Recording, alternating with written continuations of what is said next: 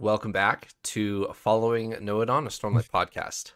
This week is episode 102, and this podcast is entering Rhythm of War by Brandon Sanderson.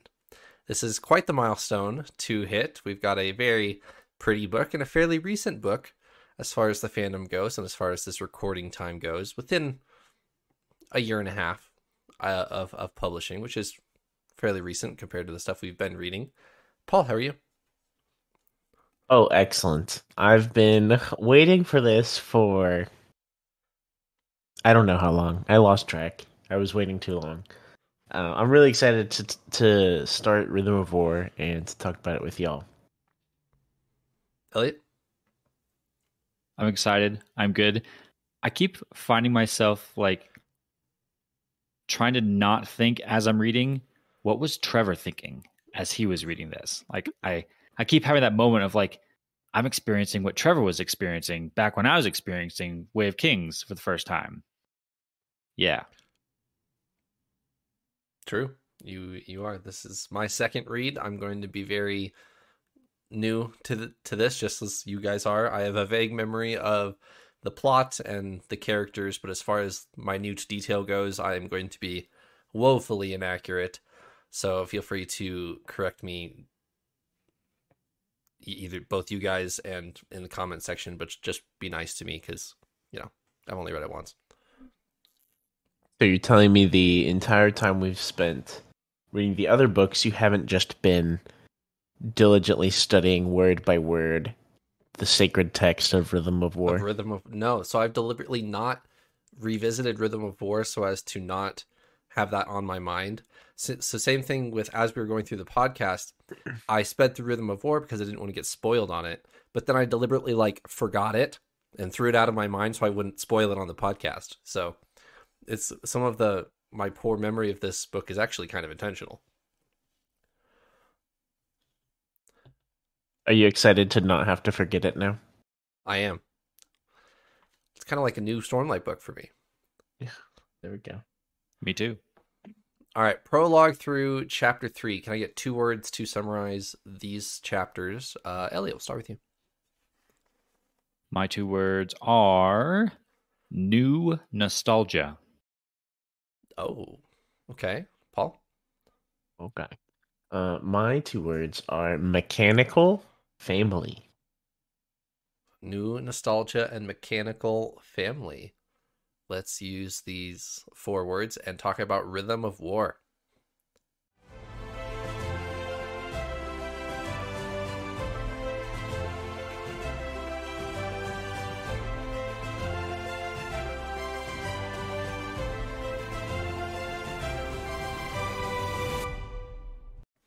All right, Elliot, let's start with you with nostalgia and new. They they pretty much go together.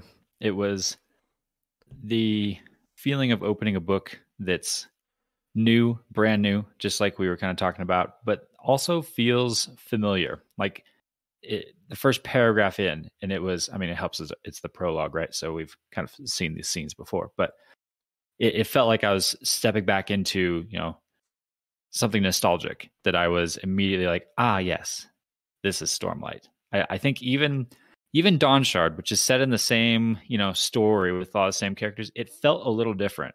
But like instantly going back into this is like, oh yes, I, I know what this story is.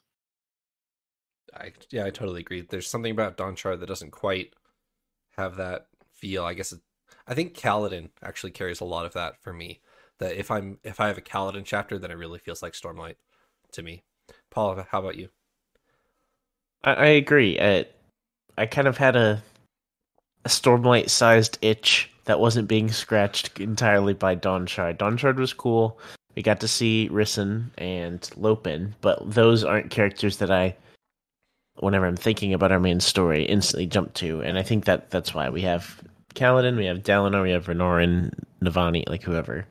Um, and it was really exciting to hear from all them. Um, I'm hijacking your segment for a second, Trevor, because Dun, dun, dun, I have a really fun, exciting mug to show. Um, I those you know the real fans who've recently seen my Windrunner mug which I painted. I also painted another one, which please be please be kind. I am not an artist in any way, shape, or form. I just thought it would be fun. But I painted an Edge Dancer mug, which more so looks like there's just like a little bird on my um on my mug. But here's here's my little Edge Dancer symbol. Um, Looks you can good. see that. Thank you. Uh, and we have a new patron who I, I wanted to show off the mug first before I put your name on. But we have a surgeon named Sage. I believe. I, at least that's what I wrote on here. That's what I saw. Sage. Um, so we really appreciate your support and being a surgeon, saving lives, doing a lot of hard work. Um, it's really great and it's fun. We haven't uh, to to be jumping back into Stormlight and to come back with some uh, more surgeons is a lot of fun. So, and then my words. Um, that's what we're talking about, right? Um, mechanical and family. I chose mechanical because reading her prologue, we see from Navani, and I think she's pretty. I summed it up to mechanical. It was pretty like engineering minded, the, with the fabrials, all the stuff. Art of her favorite artifabrians are here, and she's really excited and all this stuff. And I kind of am making a prediction that we're going to see a lot of mechanical kind of things or things that would interest Navani this book. I don't have anything to base that off of, other than I've heard people react to to Elliot's little like engineering connections. They're like, "Oh, he's gonna love Rhythm of War." I'm like, "Okay, great." Um, so that, and then family, I was connecting because we see a very new and interesting dynamic between Navani and Gavilar in Dalinar, sort of, um, which was interesting and kind of shaped my perspective of some of our characters. Uh, and also, most notably, is for we have a Lirin chapter. We do have Which a Lirin I point of view was- chapter. I was really surprised. It, it took me a second. I was like, Lirin, Lirin, I, who's that? Wait, okay. And I had to like think about it for a little bit. I was like, oh my goodness, that's Kaladin's dad, right? Yep. Okay. Um, and we see him and Kaladin together, which was kind of interesting, really cool. But that was uh that really stood out to me, and that's why I chose my words. So there we are. Sounds good. We do have a Lirin point of view chapter, which there's going to be a couple surprising point of view chapters in this in this book, and Lirin is one of them. Certainly not the most surprising though, and I'll leave it at that. We have two Navani point of view chapters, and uh, this week specifically, and that, the prologue and chapter three, which we'll get to here in a second. But I want to take a step back and ask you guys about the prologue format for for Stormlight. When you when you open a Stormlight book and you go to the prologue, you know what scene you're about to read. By by the time you've word words of radiance, you can understand the format that's about to happen. We're about to see the night Gavilar died from a new perspective. So, do you guys enjoy that? Is that cool to you? Is it boring? Like you you know you're not really going to see anything new, or at least not on the surface, at least. Um, but what are your guys' thoughts on the the prologues of you know all four that you've read so far? I think it's very cool. I think it's fun because you you you have something to look forward to. You have something specific to kind of look forward to when you pick up the book. You know what that prologue is at least going to be about, so you can kind of go into it with some some expectations and and you know what to look for. I'll caveat that a little bit on this one and just say I was a little bit unimpressed with this one, the prologue for for Rhythm of War, whereas the the other three I felt like something like earth shattering happened or something big was like, oh my gosh, what? Whereas this one, like, we kind of learned Gavilar is a jerk and Heralds, which we've seen before, and that was kind of it. There, were definitely some nuggets to unpack, which we can talk about. but it, I wasn't. I was a little bit underwhelmed by this one, even though I I do enjoy that kind of device. Paul, I love the concept that um that we have the same prologue but from a different perspective each time. It's made me extremely excited. That that's what I was most excited for about this week and hopping back in was seeing the new perspective because every time we kind of strategically get new information or things that we couldn't know before, didn't know before, um, etc. And but uh, like Elliot, I I'm glad he went first because I didn't want to seem like a downer by saying I wasn't super excited with this one. There was one thing that got me really excited, which we'll we'll get to talk about here in a bit. Um, but I think our other ones were bigger to me initially. Like more stuff was going on. I was learning entirely new things. Um, I'm trying to remember because uh, I know our previous one was Eshonai. Yeah. His point of view, and that was like totally different. That was totally different from the other three. I would say. Well, I mean, Szeth was pretty unique. I don't think we'll get another one similar to that. Uh, but yeah. Anyways, it, it wasn't. This wasn't my favorite one. Um, but there were still some some pretty neat things that I got to point out. Um, and I think specifically the the deep dive that we've done into this has made that more rewarding. I think if I was like like casually strolling through this this book series on my own and didn't like learn a lot of the details, I don't know that I would have cared for this at all. Right. Um, I'm I'm at uh, our heralds. I think that was the coolest part, listening to our heralds' little conversation. So the uh, the reason why I ask you guys is because recently Brandon Sanderson released the unpublished Stormlight Five prologue, and for those of us who are current, we uh, we we got to partake in that a full almost two years before it's going to be published. So we got to uh, we we got to read that, and it was we we had to create a brand new channel in the Discord just to house all of our discussions about what we learned in that one. So if this one didn't rock your world, I will I will leave this teaser here of Stormlight 5 prologue as it stands right now. I mean it's he Brandon Sanderson said this when he released it, it's like it's liable to change, you know, minor things here and there and uh timelines to make sure it adds up with the other four. But there are there are some things in there that will rock your Cosmere world. I will say, I I love that everyone's getting to enjoy this this early release of the fifth prologue. But I was in selfishly very upset when it released because I was so close to being caught up on the prologues. You know, like I was gonna be, I was going to have read the same prologue that everyone else has last read. You know, and then this came out, and now I'm another two years behind. Right. I feel that. and that's just when you Just- thought you're catching up, you know. Just just think about it this way, Paul. You're caught up on all of your chapter ones. You have read all of the chapter ones that are out there for Stormlight you're right. Archive. Even chapter twos and threes. Yeah, I'm getting look, up look there. at you. Look at you. I'm getting up there. You're right. It, it's great to be all caught up. I know everything now. All right.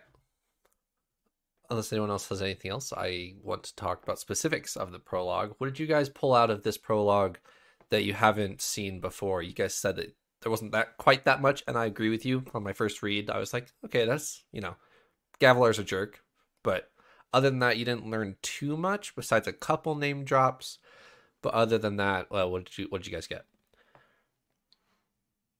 I'll, I'll go ahead. I'm just to go and throw mine out there. So Navani walks into her like study or wherever they are, where Gavilar is meeting. Their party is all started. Everyone's there, and Gavilar hasn't like made an appearance yet. So she walks in to tell him like, "Hey, we party's happening. You've got to. You're the king. You've got to go be there." You know.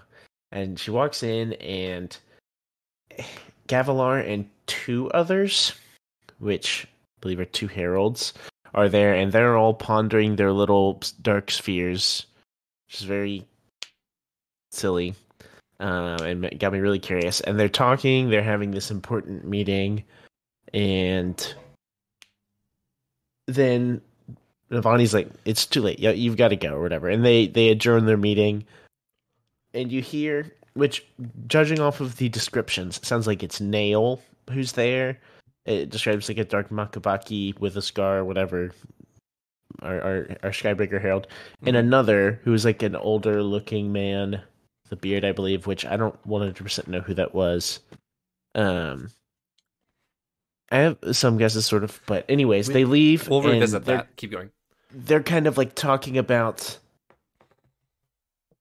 they want out they're ready to go it sounds like they know a way to end the oath pact or that's what their plan is is to end the oath pact which was what we saw in the prelude right? Right. swords in the ground. The oath pact that's kind of been a big premise all throughout our story. Uh, and so that got me really really intrigued into are we going to find out through this book how this oath pact can be undone remade whatever we want to call it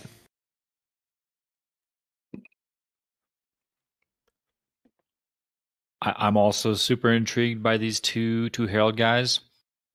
I, I keyed in on the I want out as well. I, I think we saw these two guys already back in the Jasnah perspective, right? Yes. Jasnah's perspective is the last time you saw these guys. Words of Radiance prologue. So, hmm. and in that scene, it, it almost I didn't go back and read it. I kind of I kind of want to. It almost seems like that conversation we saw there is a fairly good continuation of what we're now seeing here. It's almost like they walked out of the room with Gavilar, and then like as they're going down the stairs or something, they run into or they pass Jasnah. So because you can almost take the conversation and fit them together because the the other guy is still kind of like complaining to Nale. And he's like, something's wrong, something's wrong. I got to get out or something like that. And I don't think he uses those exact words, but I, I'm not quite sure what they're talking about. The oath pact, interesting idea though. Interesting idea there. i remember um whenever we talked about these guys before i remember trevor drawing connections because we didn't like know they were heralds whenever we first read the the words of radiance one um and didn't we come to the conclusion that one of these guys was the windrunner herald Jezrien, Yezeriza, whatever. That's so that's who I'm thinking it is because I feel like I remember that, but I don't know for sure. You I didn't remember. You're incorrect, but let me map this out for you. Okay, Uh, let, us do a tally of how many heralds are are here tonight, um, based on what we know so far. So at least two. Nale's here, obviously. We know that Shalash makes an appearance here. The her statue is present for Jasnah's uh, point of view chapter, and it's gone for Szeth's. So she's she's here defacing her her statue.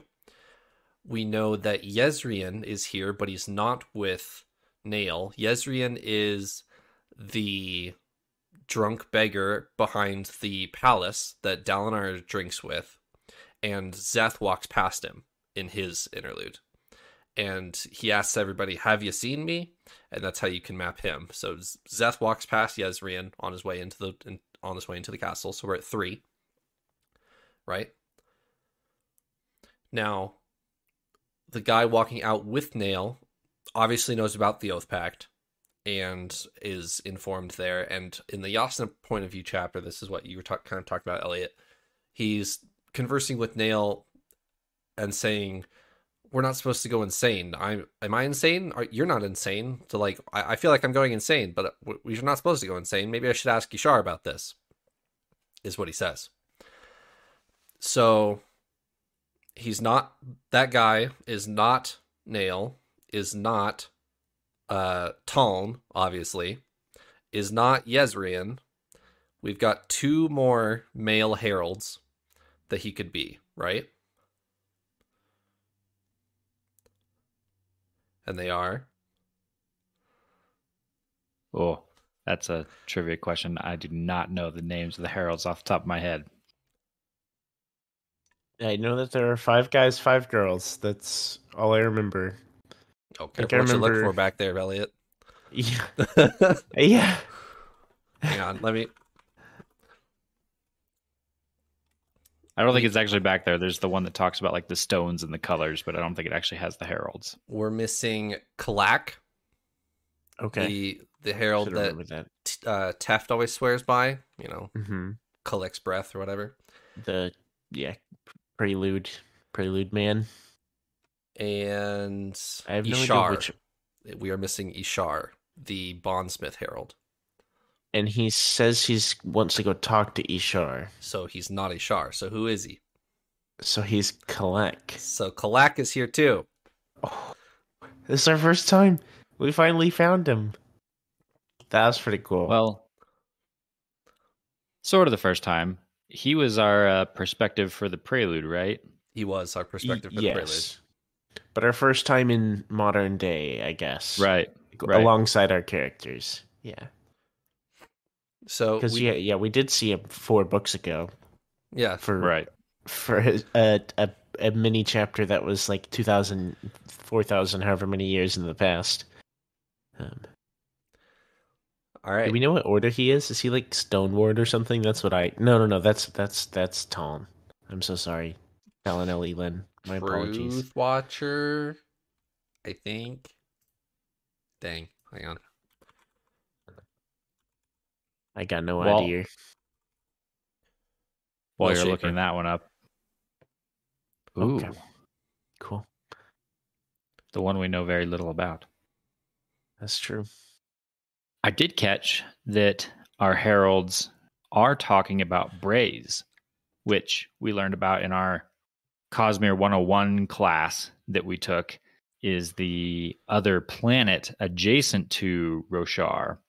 And I think we've picked up, I don't remember if Trevor, you explained this explicitly or if we learned this, that when the heralds die, they go to Braize, right? Isn't Right. that how you explained it? And then they, Yep. they have to come back. And so they're they're talking here in this scene about like travel to and from Braize using a box. Mystical box. A box. yes. I'm I'm imagining like Calvin and Hobbes, you know how where he's got like his little cardboard box spaceship and you climb into it and he flies to, you know, different planets. Pretty sure that's what's going on here. Spaceman Spiff. It is. Yeah. Yes. That's exactly what they meant.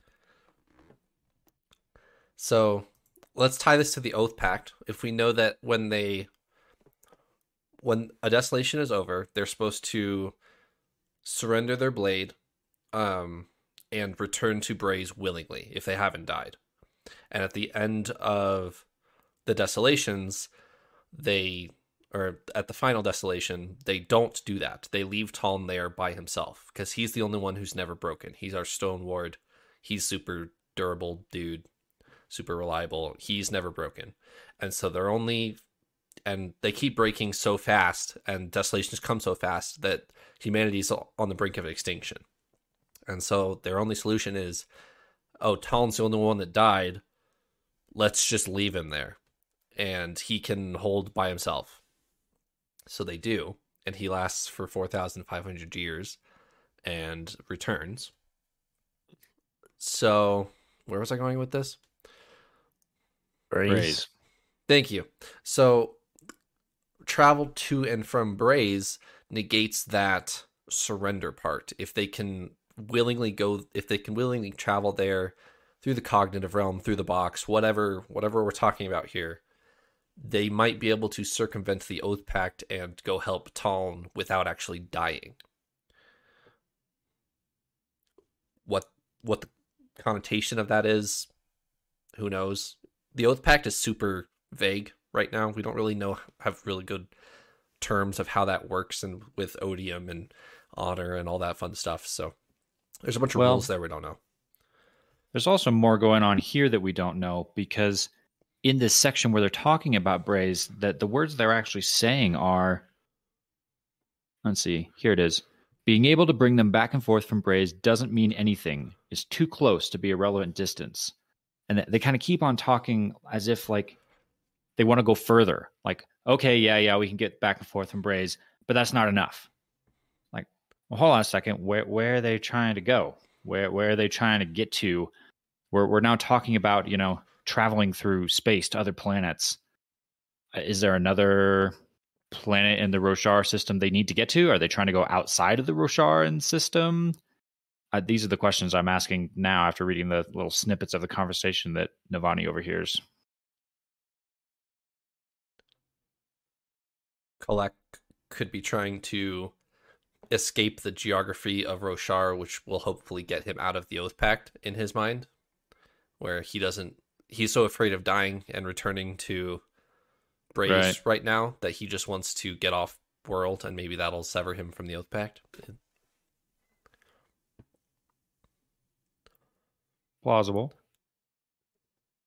Yeah, that's what stood out to me from our prologue. the the one thing. Mm-hmm. Anything The else? the the one other thing that did kind of stick out to me was just Gavilar and Navani's conversation. Um, we see Gavilar be pretty verbally abusive and emotionally abusive to Navani, which surprised me. I mean, we haven't seen much from Gavilar except in like these prologues or random like Dalinar flashbacks. Um and we can kind of associate him with like old Dalinar of just like knightly like kind of power by force i guess as a person but um but he was pretty forthright and uh abusive to navani which kind of was like oh well that stinks um but what stood out to me was that they kind of made it almost a a little bit of a dilemma for the reader with how Navani responded.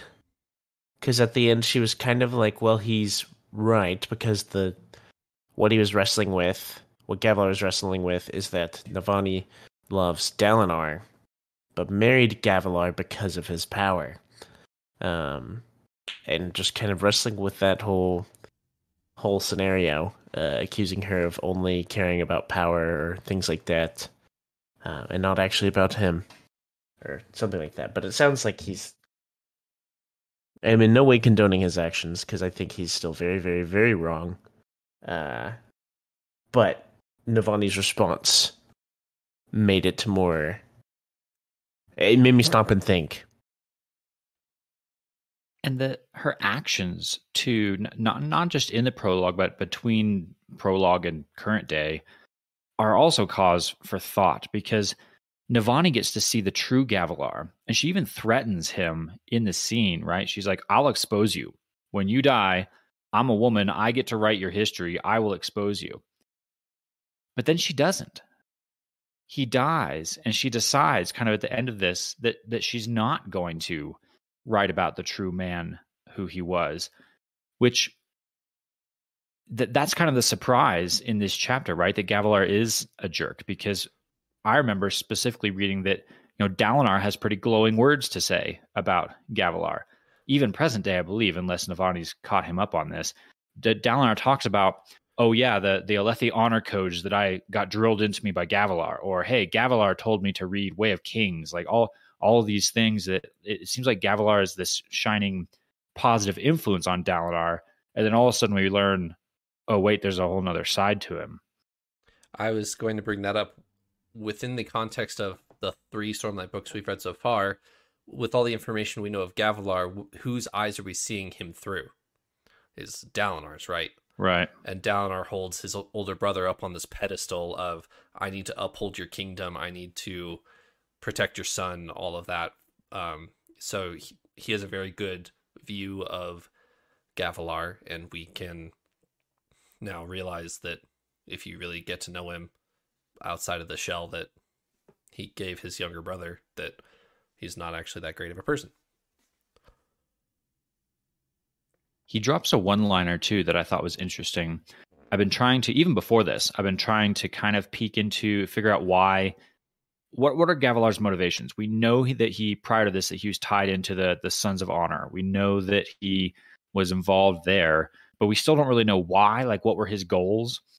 He makes a mention to Navani. He says, "I will never end," and kind of in that discussion, it seems like that's that's maybe what's driving him. I almost feel like I'm seeing a little bit behind the curtain, perhaps, of is is immortality what Gavilar is after? Is that what he's trying to do? Is this purely a personal thing for him? Does he want to get to like Herald status where he's immortal? I'm going to look for more more hints maybe on that as we go. Although, of course, probably I won't get any more until the next prologue in the next book. Do you guys know who the point of view for that is?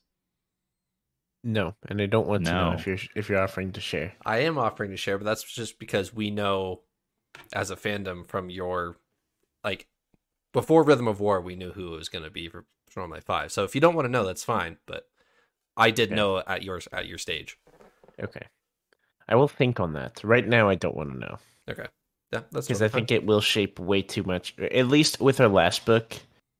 Well, oh no, that's different. I'm thinking knowing that Venli was going to be our point of view character for this book, I think shaped a lot of how I viewed Oathbringer or how I pre- would make predictions on Oathbringer. Because if not, I wouldn't ever include Venli in anything. Right. I'd have been like, I wouldn't have even thought twice about her. But, um, One last thing I'll point out in this prologue. We we see some more dark spheres. So now we know there there's there wasn't just one. We, we'd seen the one before, but there were more. Gavilar had a bunch. But in the course of the events here, they disappear. We we know where one went. He Yep. gives it to Szeth. Yep. But then Navani checks his pouch, Gavilar's pouch, when he's dead, and there's none in there. So my other question is where the rest of those spheres go. And I was trying to think through what we know so far of kind of the course of events, like who has Gavilar been in contact with, who might he have given them to, and th- uh, I can only think of one name, Sadeas. We know that Sadeas and Gavilar were together just before he died. Now, there, there's kind of some unexplained timeline too, where he could have easily been to other places and talked to other people. But we know he at least came into contact with Sadeas. Did he give Sadeas the other dark spheres that he had? And is that going to be important? I actually was following what you're what you're pointing at. I was thinking the same thing, but a different name. I was thinking of Amaram because whenever he leaves his meeting, he's like, "I want to go." Didn't he say he he had a meeting with like Amaram and the others or whatever? I don't know if he came in contact with them. He does in the Jasnah. So there's a couple more names here in the Jasnah point of view. Jasnah walks in on Gavilar at a different meeting later on in the night, and Amaram is there, and Gavilar and Jasnah have a side conversation as well. So he talks to Jasnah as well, and and Amaram is is in that room as well, and he talks to Eshonai, um, one on one as well, and shows her one of the spheres, and she that's what sees one. and that's what freaks her out, right? And that's what that's when they order the the death of Gavilar, like right then. So that there there is still plenty of contact after um Navani sees them. That's true. And in my mind, Amaram had a much bigger, much larger involvement with the like, well, whatever you want to call it, supernatural, cosmic scale of things. Right. Um, with all this stuff. So in my head, it would make way more sense if he like capitalized and grabbed these dark spheres or something. But also, both of the people we're talking about are now dead. So I don't know what that means for us, but Amaram could have taken spheres to Odium or something. I don't I don't know if that's important for them or what, but um he seemed he seemed a little sidetracked. O- Odium was a little sidetracked at the end of Oathbringer with the King's drop, wanting to get a hold of that. So I could very well see him having those other ones. So Anything else from the prologue?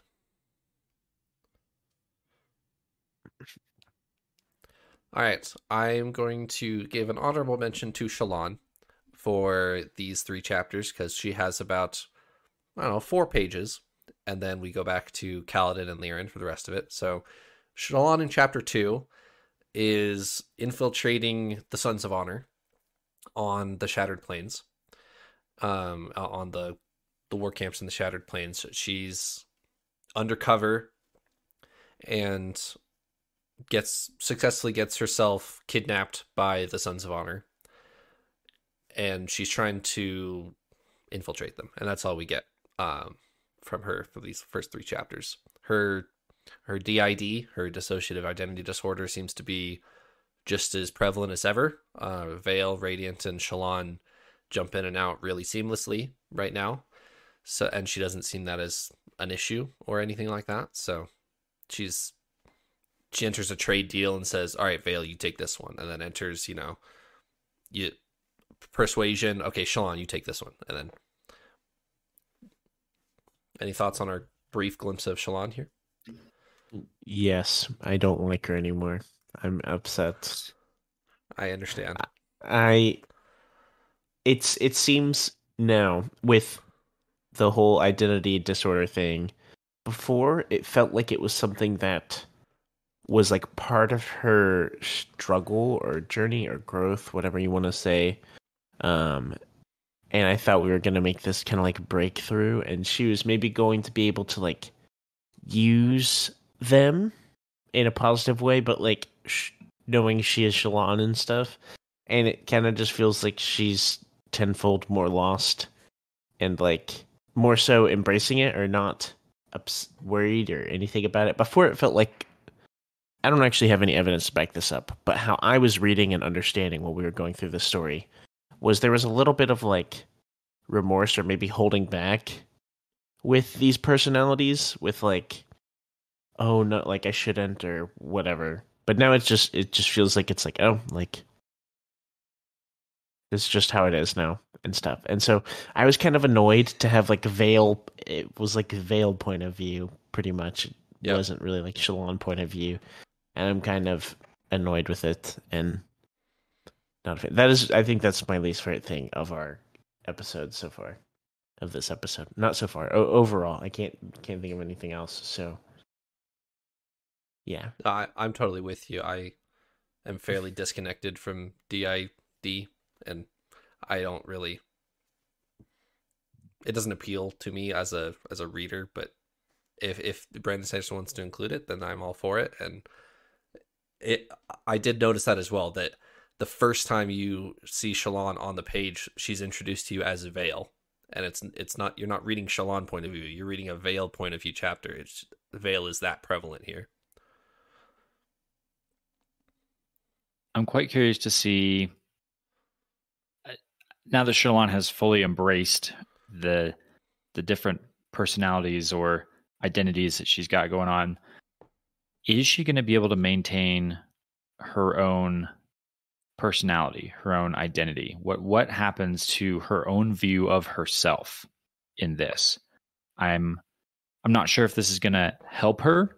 Does this let her kind of like compartmentalize different parts of her life and it's a good thing or is this going to distract and she's going to kind of lose herself in these multiple people that she's got going on inside of her i'm curious to see how this is how this is going to go down over the the book here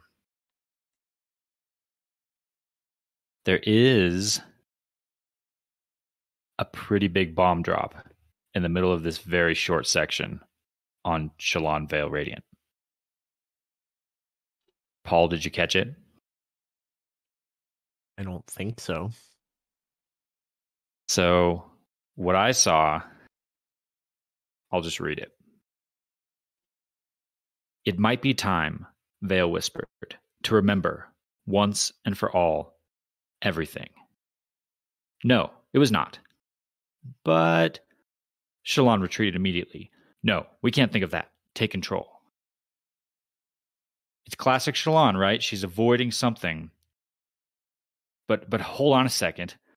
I thought we had all the Shallan reveals. I thought we'd gone through this multiple times of how she has a big, scary, terrible, horrible thing in her past that she's done that she has to accept.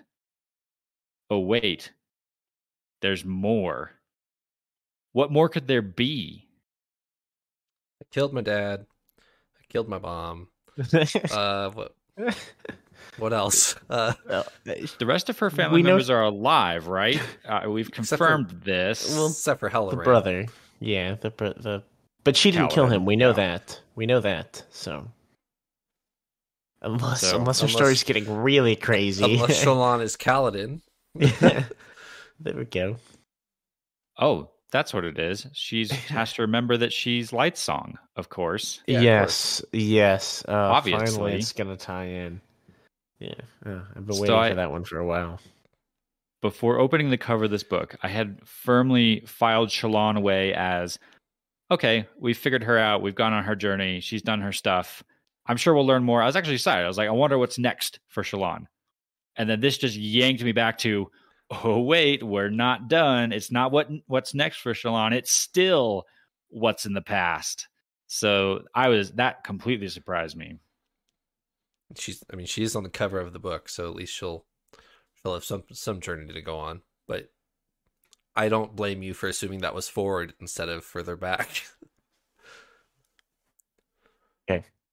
I'm gonna start this with I'm really excited to find out what it is. I'm very excited.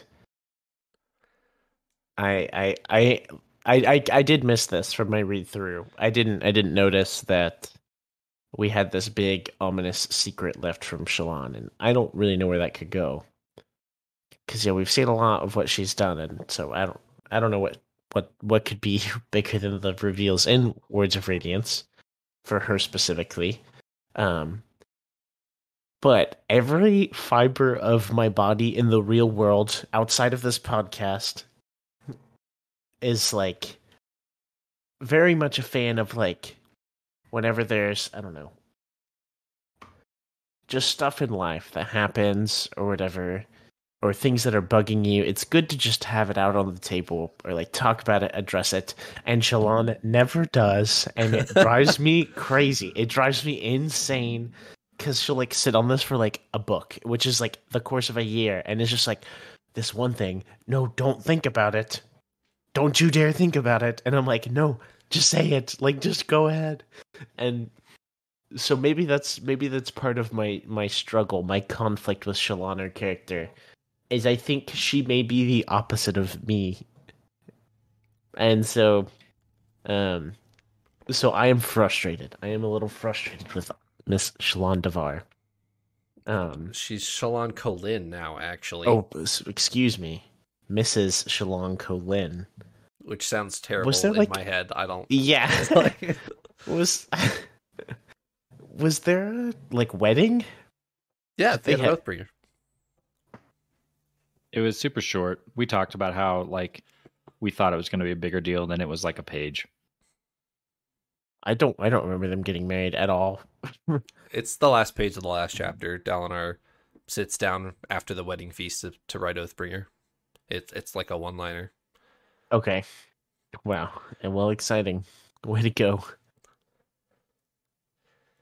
All right. On to chapter one. We have a Lirin point of view chapter. Lirin is in Hearthstone, uh, occupied Hearthstone, and he is playing surgeon. Well, he's not playing surgeon. He is the surgeon, and he is doing everything that you could possibly think of that is tied to health and wellness. He is screening refugees that are coming in from Herdaz uh, to make sure they don't have the plague, which has risen up in the west of Roshar. And he's treating wounds and walking up and down the line, making sure everybody is okay. Sends uh, some people to the the mental health tent, the the self harm watch tent, and he's just trying everything he can to be the surgeon that he has tried to teach Kaladin to be back in the Way of Kings. And when Kaladin shows up at the end of this chapter, he's more than disappointed with with Kaladin and what he's become. He's even like and Kaladin knows it. There's obviously been some dialogue between Lirin and Kaladin this last year that we haven't read of I don't want to see you here because you bring destruction and death wherever you go. So don't come don't don't come near my son or like your brother. but he he is here. He's trying to evacuate the whole town, and the fused come come chasing him. What do you guys think of this? Fairly action packed first couple chapters.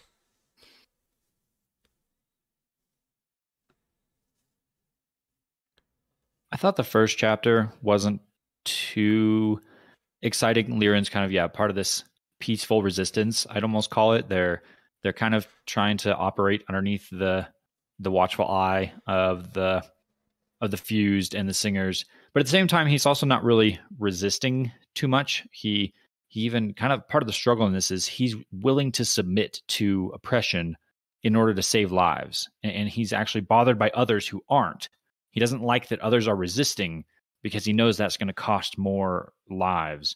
So Right. his his kind of prime directive is to preserve life as much as possible.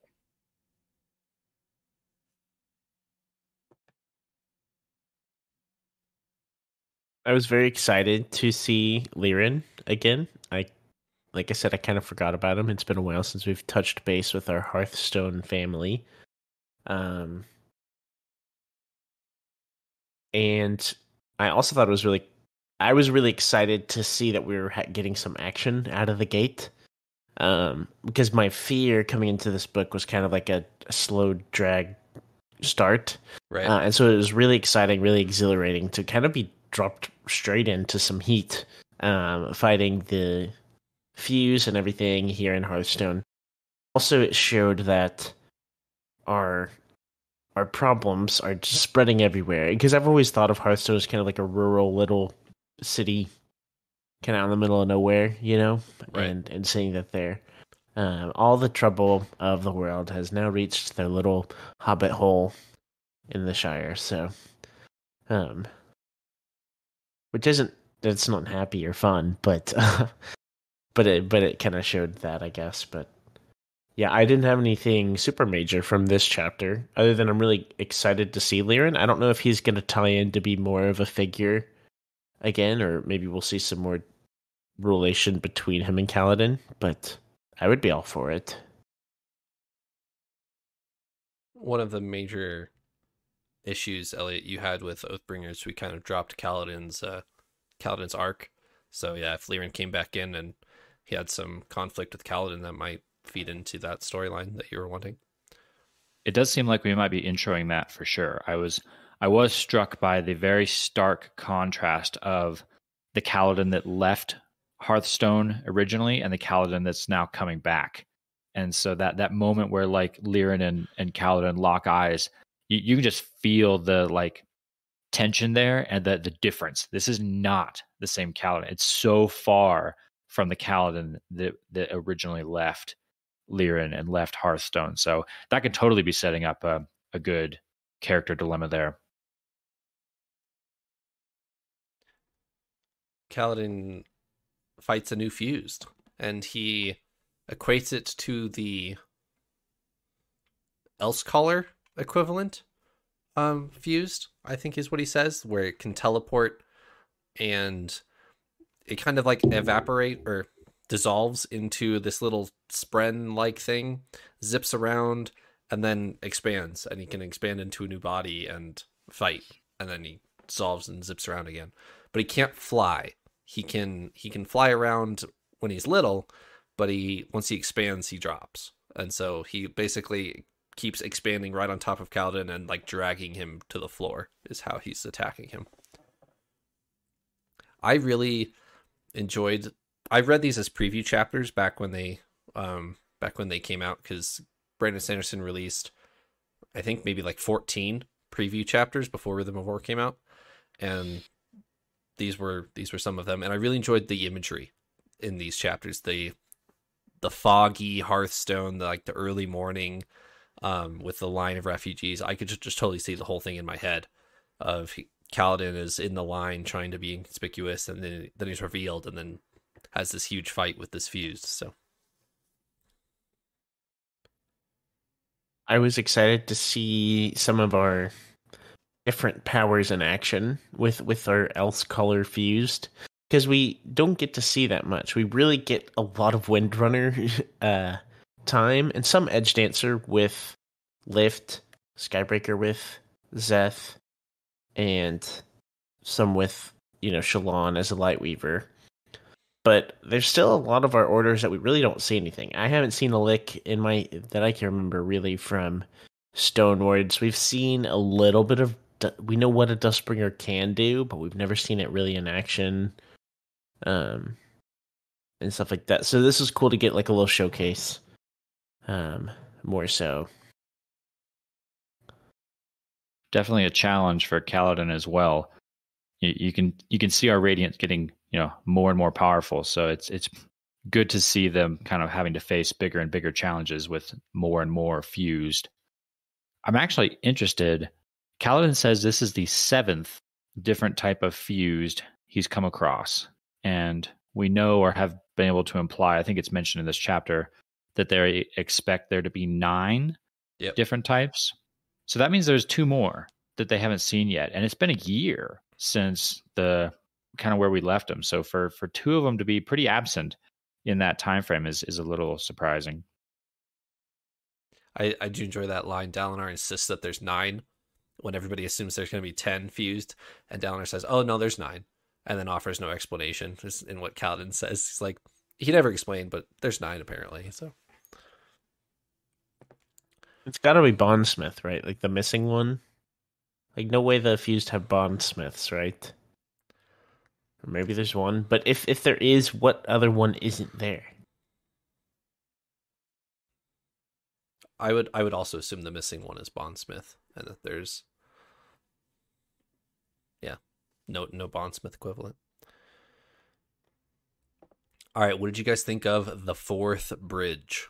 The the fog evaporates with the morning heat, and the fourth bridge descends upon Hearthstone to rescue them all as an airship.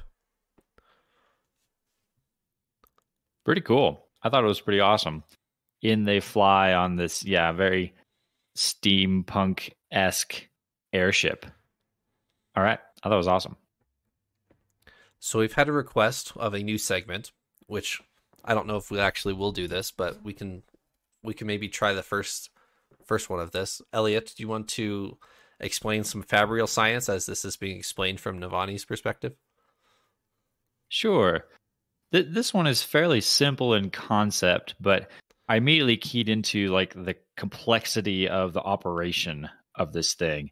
It's essentially, it really is just a a very large version of Rysn's chair that we saw in Dawnshard. Yep. They were able to figure out how to, you know, levitate a chair and get it to, you know, kind of sit at a certain level, but then be able to move, you know, horizontal to the ground laterally.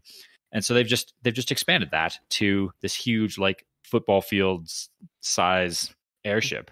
So they have weights back at Urithiru that they can lower, you know, off a cliff and it raises the airship up into the air. And then the other intriguing part about it is in order to propel it, you know, forward, they have it paired to other fabrials that are on the shattered plains that are hooked up to like these huge harnesses with like hundreds of chulls that just like walk across a plateau and back like for days to pull the the the airship you know slowly across the sky which all that's fairly simple they even talk about it it's it's not all that different from a spanreed, linking two pens and the pens make the same movement you're just linking a bunch of massive weights together and making them perform the same thing over long distances but I, it immediately jumped out at me as one operation of that has got to be tricky. Not to mention, you don't even have a walkie-talkie to you know talk to the person on the you're other line. You're doing the no. whole thing with pen and paper. Yeah, yeah. Mm-hmm. It's like you're emailing back and forth directions. turn left, hey. no left. I mean other left. Like all of that has to happen over you know messages back and forth. It's going to take you know a few minutes each time. You just stop, stop, right, stop. Like writing in all caps all the time. Oh my goodness. Yeah, like and what happens if someone steps away from their their pen and paper for just a second? Like we missed our turn. Right. And then on top of this, if you're going to use this thing as a weapon of war, as like a battleship, if the enemy figures out how you're controlling this thing, and can send like a squad of you know flying fuse people to go ruin the day of your laborers that are pulling on the ropes to get the thing to move, you could cripple this thing pretty fast. So you'd have to very much protect your crew back at your home base who are actually operating the thing. It'd be pretty easy to disrupt that, I think. You know, one one saboteur could do a lot of damage. That's what I was thinking. I think this is really hilarious and from what I've learned about Brandon Sanderson as a writer, it seems very on brand. Yes. I, I, I'm referencing when Trevor talked about just like Brandon Sanderson has a lot of really cool magic systems, but he also came up with a lot of ones that are just so ridiculous and out there that they were like, no, like just stop, right. take a take a break, like just let's start fresh. Uh, like that, what was it? Like two worlds that you'd like balance or whatever, all sorts of stuff. But this, I was like, this is such a cool concept with spanreeds, like having the like mirrored movement like across the world or whatever between these fabrials. That's so cool. But for like a ship's movement, I feel like it would have been kind of neat to to have a new thing because this seems like such a huge pain. Like what if you had to drive your car and you had to like text someone every time like all right, turn the car on or not the car on maybe but like all right, let's put it in drive. Let's go. To, you know, like just everything seems really obnoxious. And the other person was just like running around. Like that's what makes me laugh is that it's like a bunch of trolls that are just like pulling this thing around for it's, weeks. It's, it's yeah, it's pretty funny. Oh my goodness. Yeah. I I didn't really think about the saboteur part, but you're absolutely right. If somebody if they get an insight on your Urithiru and they go cut a rope on one of those weights, the ship could go you know, like, real real quick. Just just takes off into the sky.